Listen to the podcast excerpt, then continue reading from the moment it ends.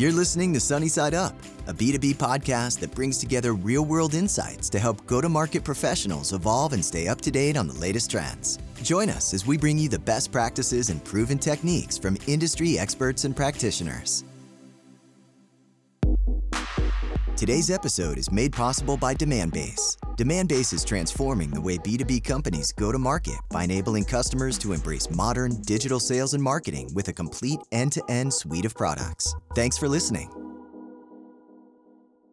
Hello, everyone. Welcome back to Sunny Side Up. I'm your host, Justin Schiller. Today, I'm super excited to talk to Ryan Bearden on how the right content strategy can shape today's B2B buyer's journey. Ryan has spent over 20 years in B2B marketing technology with strategic leadership experience across both agency and client side roles. Throughout his career, Ryan has supported companies ranging from high growth SaaS providers to some of the largest brands in the world. In his current role as AVP of Portfolio Marketing, Ryan leads product marketing, content strategy, digital experience, and communications teams for AT&T Business supporting their full portfolio of products and services. Ryan, I'm super excited to talk to you. Welcome to the show. Thank you, Justin. Excited to be back here and uh, speaking with you today. So thanks so much for having me back. You're very welcome. Ryan, before we begin, I just want to frame the conversation for our listeners. Today's B2B buyer's journey is more complex than ever. More stakeholders are part of the evaluation process. And obviously, the pandemic has really accelerated this process to entirely digital. With that being said, most of the B2B buyer's journey is anonymous. Far few individuals are raising their hand to fill out an actual form. In fact, by the time that happens, it's often too late to influence the B2B buying decision, which is why your content strategy and how B2B marketers are engaging their target accounts at the right time with the right messaging is such a critical component of any B2B go to market strategy in 2022. Ryan, let's begin. As a veteran in B2B marketing, can you walk us through your journey and share insights into some of the best content strategies you've come across in your career? Yeah, of course. Happy to do so. So, you know, I don't get a chance to say this very much, right? I think few of us do, but I'm aging myself. But when I first started out in B2B marketing, it was a turn of the century, right? That's just a fun thing to be able to say real quick that you can, we were around at the turn of the century. And content strategy at that time wasn't really a thing right? At least not a mainstream thing at the time. And it was traditional advertising, direct mail. People were still figuring out email and very much a sales driven world. Personally, I've seen, as we've evolved, seen this idea of content strategy really materialize and mature from the birth of where we were at the time these new channels like blogs and podcasts and even interactive content even really started to become a thing. So that was really fun, really being on, you know, one of the companies that I was working for actually launching a podcast and being this kind of cool new thing that people are doing now. Fast forward to today, and you know those are so common, right? We're talking on a podcast now. There are countless podcasts out there, very popular ways of consuming content and learning about new products, new services, or just you know being entertained. To answer your question specifically, when we start to look at what are some of the best content strategies that I've seen that I think are really strong are, you know, number one, there's a company out there that I actually happen to see on LinkedIn a little bit. And I really started following them because I love the way that they do it. It's a company called Refine Labs, and they're a B2B demand gen company. You may have heard of them. And I really, really liked the way that they videoized their podcast that they have. Uh, the CEO there, I think his name is Chris Walker, and the way that they were doing using organic native social media on LinkedIn was really great, right? It wasn't taking you off of the social channel to drive to a website. They had the video embedded there, but they also created a lot of content, you know, the show more that we all seen so much, the show more content where they were able to give you a lot of really good snippets of what you're going to see in this seven, eight, nine minute video. And the way that they have done that and permeate that, I think, is really great. And I just, as I said, I stumbled across that and thought it was just really fascinating and got to it. Now I'm listening to their podcast on the regular and I'm seeing this show up on my feed. And so I'm consuming a lot of it. I think they've done a really good job of embracing this sort of native organic content approach. And another one, one more that I'm going to highlight here that I actually helped to lead at my previous company, HotSchedules, we were launching a new platform a new product offering, and we were focused on the restaurant and hospitality space. And as we were probably about six months before we launched that, we embarked on what we called a stall the market campaign. And so what we really did is we put a lot of content out there. We leveraged our PR engine, we leveraged our content engine to really focus on what are the gaps in the market today? What are the gaps in restaurant technology today that are keeping restaurants from driving more efficiency, from managing their costs more, you know? And so we really put a lot of time and energy into sort of teasing, if you will, what we were coming out with by highlighting the um, the negative or the opportunities, if you will, that the current technology landscape in the restaurant space was just not filling. And so we felt like that was really successful for us because at the time when we had the launch event, we had built up quite a bit of momentum with the buyers and, and our key customers in that space. So something that I saw firsthand work really, really well. Ryan, thank you for sharing those two content strategy examples. With the majority of stakeholders doing their evaluation anonymously, what role does content play in 2022 to effectively enable the right sales conversations? Yeah, so you know, as a marketer, I really see it as my job is if I could distill it down into the most simplest form is I want to create and enable a meaningful conversation, meaningful engagement between that buying prospect and that seller. So I love the way that you frame this question because that really gets to the whole of what I'm trying to do in my day to day world. And so, you know, I think the biggest trap that companies are falling into today is really taking an inside out approach to content. Hey, here's the products that we have. Here's what they do. Here's how much they cost. And here's why you should buy it.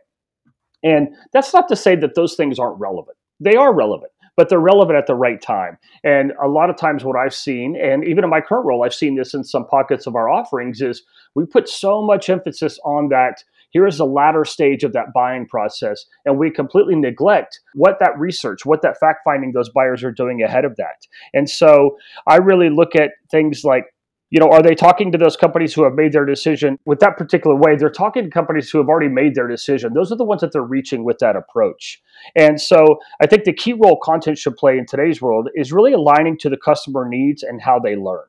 It is easily found. Are they easily finding the content where they are looking, where they are shopping, where they are engaging with their peers? Is it adding value? right? Are we creating content that is adding value to that particular buyer in the stage that they're in around the challenges that they have?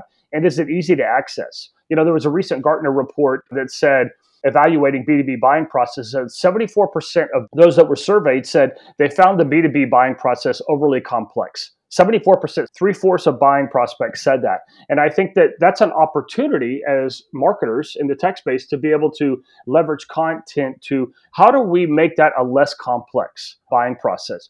Business cases are huge, right? Business cases are so important, especially when you're making an enterprise, that upper size company, enterprise major investments, that business case is there. So, how are we leveraging content to help them create that business case, to help them remove complexity out of that process? And I think one thing also that comes into this that isn't necessarily content, but it should feed it is how well do you know your customer? How well do you know how much they learn? How well do you know how they buy? And how well do you know the other constituents that are a part of that buying process? If you don't know that and you're guessing at that, it's going to really create some challenges for you down the road.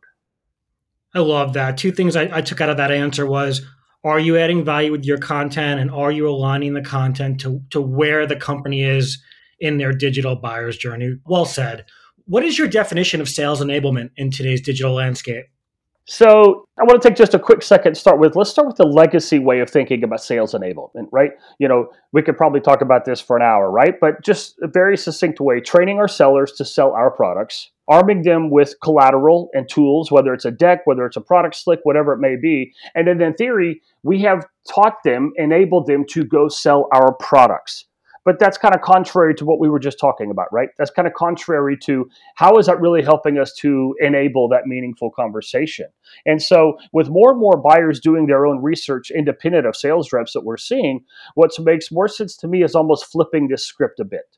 There are those legacy enablement tactics. Let's broaden that and think about that through the lens of the customer, right? So, let's think about I want to be able to insert my content into the places as we just talked about where these buyers are researching they're learning they're looking to understand the right solutions to solve their problems et cetera et cetera et cetera that legacy way of enablement there's a big chunk of that that needs to be focused more on the customer meanwhile with these influx of new marketing technology, and you know this, Justin, very well in your role, but marketing technology has probably advanced more in the last 10 years than it did in the previous 100 years, right? And so we have this ability to find insights, to find buying signals, right? We can use tools now that enable us to understand these are brands, and in some cases, the actual people. Here's what they're searching for. Here's what content they're consuming here's the editorial content they're consuming. Here's the your marketing content that they have consumed or engaged with. Those are the kinds of signals i think that is what should enable the sellers more right? That is what we should be feeding them to give them more insights into here is i'm going to condense your focus area of where you're going to go after but i know for a fact these are the people that are doing the actual research. These are the people that are showing true intent, not just because they hit on one of our emails or downloaded our ebooks for this broad array of activities and behaviors that we're seeing.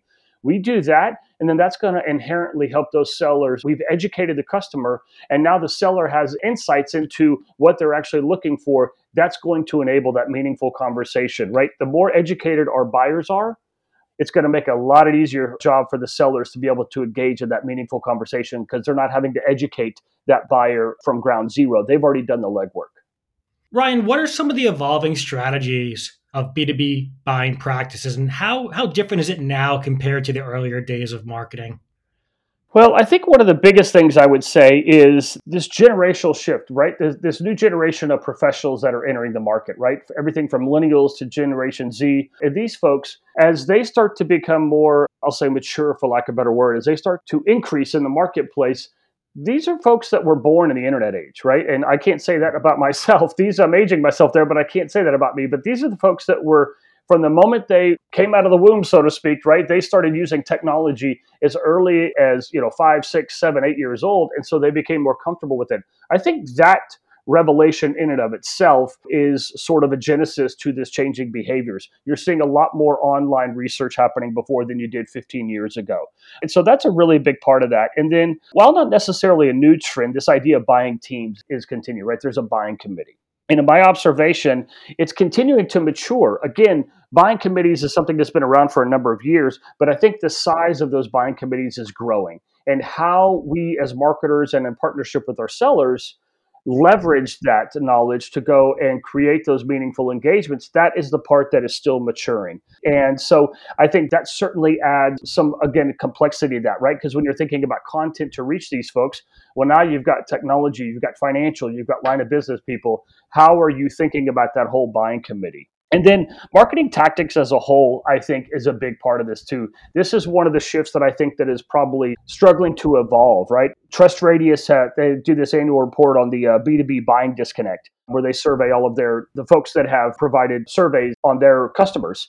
And what they found is, is that the disconnect between the marketing tactics that marketers are using today and the tactics that B2B buyers are really engaging with or leaning on there's a disconnect there. One just interesting note here is that when you think I referenced marketing collateral, product collateral earlier, if you look at that list from their survey results, marketing collateral, product collateral was ninth on that list. Ninth.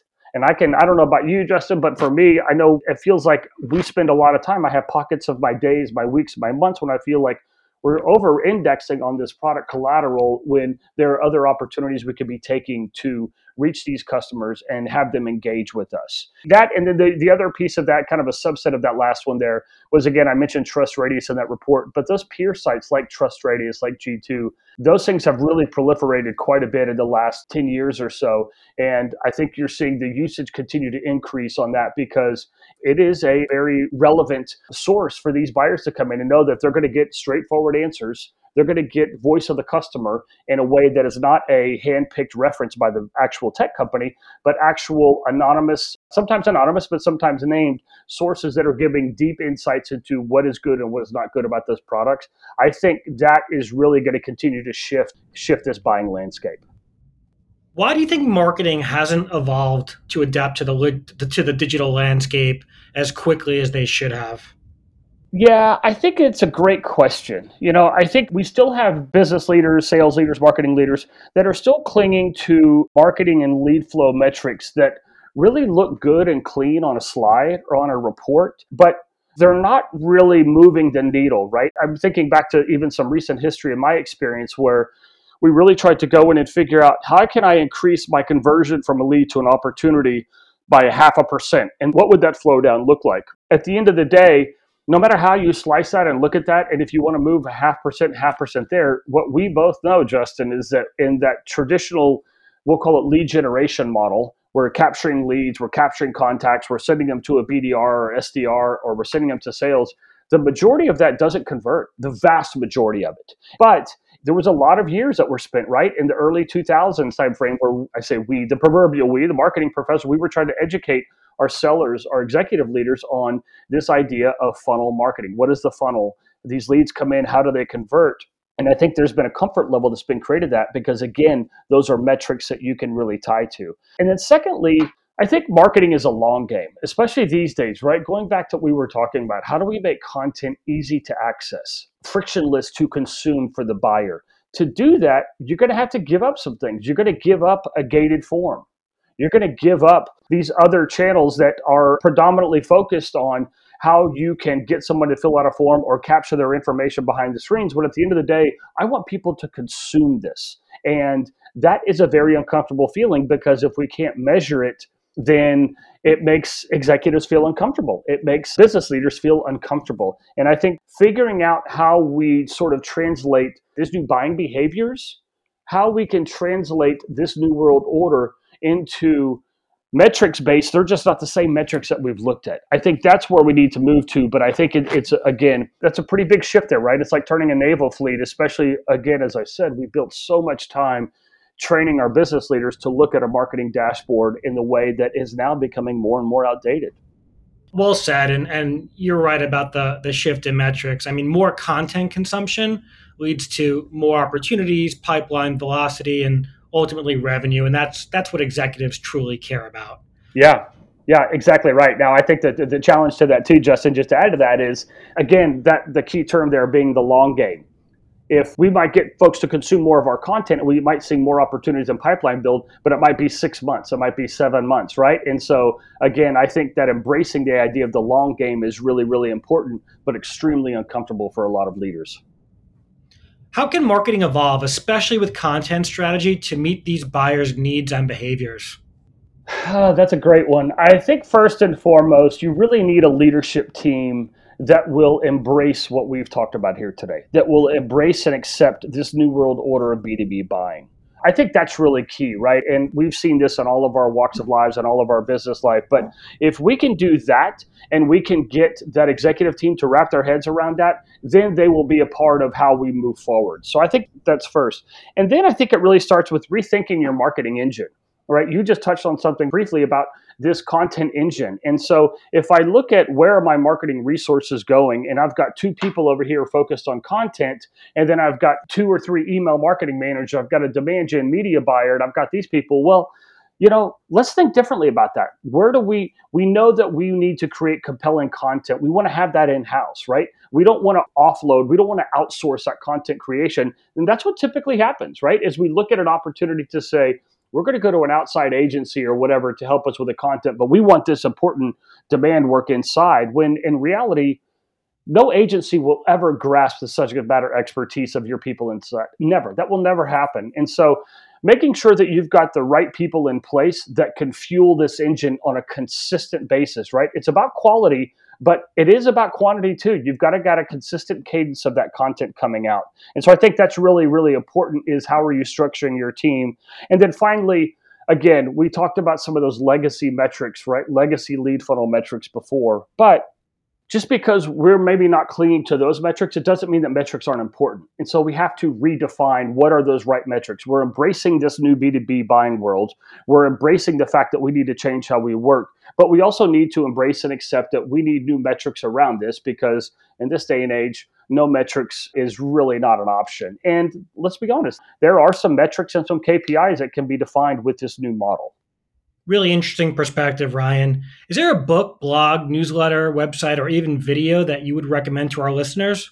You know, I mentioned, I alluded to at the beginning, you know, Refine Labs, they have a podcast. I think it's called The State of Gen. It's really fascinating, you know, what the content that they put out there. I would highly recommend seeking them out and listening, especially in the, if you're in the B2B marketing world and, you know, demand generation world check that out because it's some really good stuff. And then I would also say there's a book. It's not really focused on what we're talking about here, but I'm going to have two books that I'm going to recommend. One of them is I'm kind of late to the game. My wife was making fun of me about this, but Atomic Habits by James Clear. I started this book and I'm about 35% of the way through it, and it is a game changer. Everything from how you work to how you live. It's a really great book. And then one that I admittedly haven't started reading yet, but I saw an interview with the author of this on one of our leadership meetings at work here. It's called Think Again by Adam Grant. And it's really about the power of knowing what you don't know. And it really centers around how to embrace this idea of other ideas or pushback on your ideas, right? You don't have to be the smartest guy in the room, the smartest gal in the room,